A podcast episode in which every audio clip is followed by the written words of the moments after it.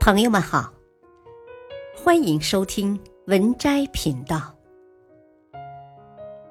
本期分享的文章是：人生有五度。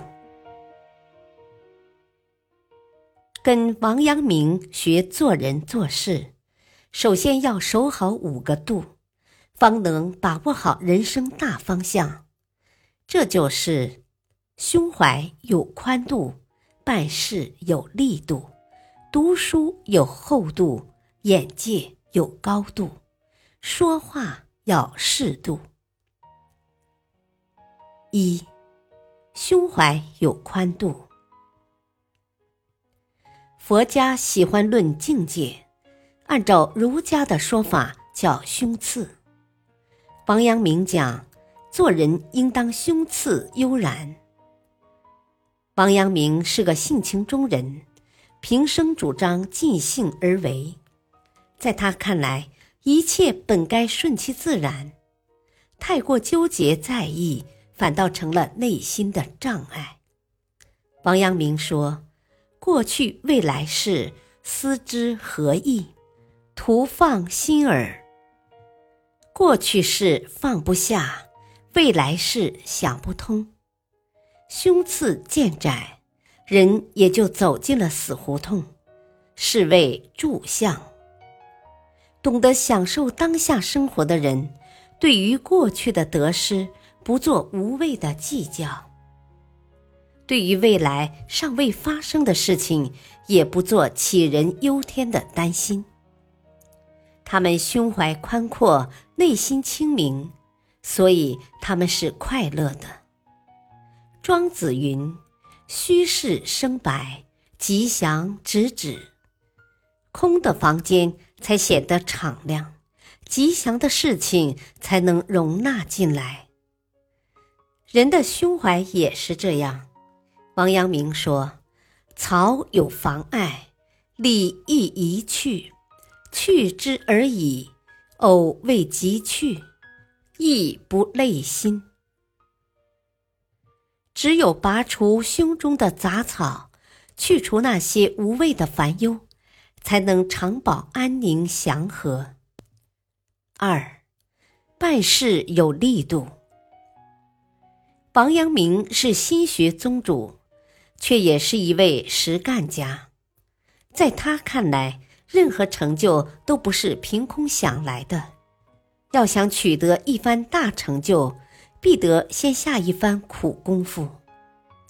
如果做的不够好，一定是功夫下的还不够深。只要功夫深，把该做的事情都做好了，一切便会不求自来。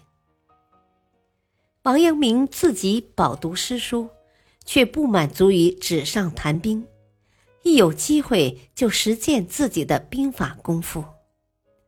他曾以钦差的身份奉旨督造一项工程。王阳明以兵法统御之方，对工程队实行军事化管理。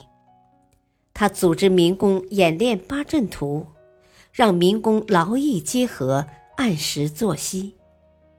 对待手下的管理人员，也以兵法约束和指挥。在他的领导下。工程队的效率远胜平常。等到工程建设完毕，他对兵法的领悟也更深了。王阳明说：“人须在世上磨，方立得住，方能静亦定，动亦定。”在他看来，说话有说话的功夫，办事有办事的功夫。这些都得在世上磨练，功夫下得越深，根基也就扎得越稳。三，读书有厚度。王阳明认为，读书是为了积累人生的厚度。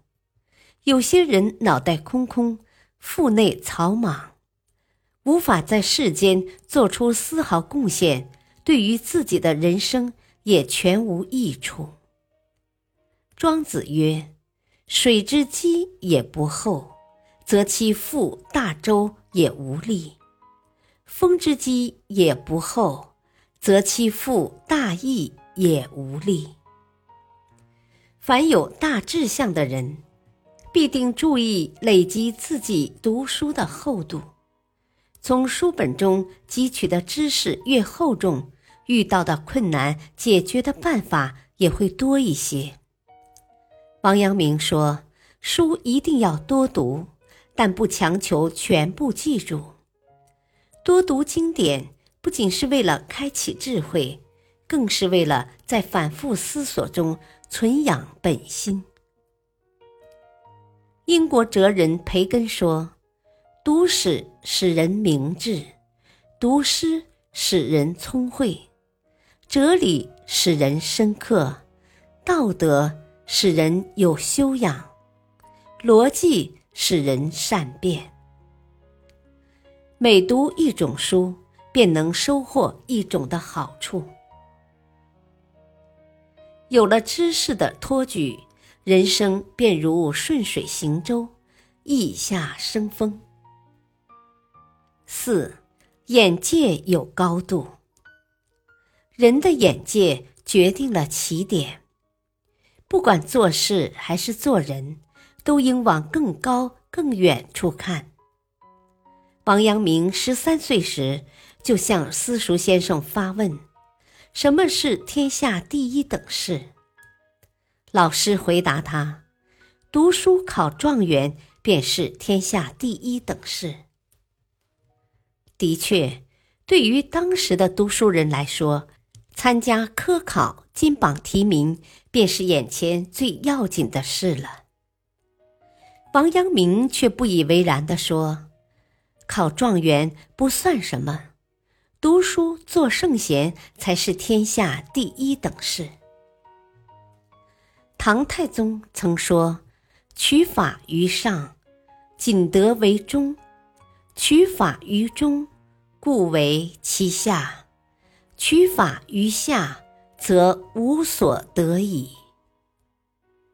意思是说，想要做到的是一流，最后所能做到的。不过是中流，想要做到的是中流，最后所能做到的不过是末流。想要做到的是末流，最后可能什么都做不到。要有高于寻常的眼界，才能不断提升自己的境界。五。说话要有适度。中国人讲究出言有尺，说话有度，其实就是一种恰到好处的分寸感。言语多寡不能定高下，而一旦越界，却势必伤人害己。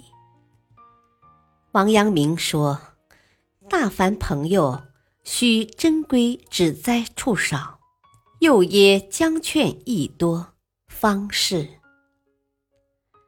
与朋友对话，不宜当面指责对方的过失，可以选择委婉的表达，才是更容易被接纳的做法。古人说：“知人不必言尽，言尽则无有；责人不必苛尽，苛尽则众远。”把握说话的分寸，守好言语的边界，既是对别人的尊重，也是对自己的保护。本篇文章选自微信公众号“美文参阅”，感谢收听，再会。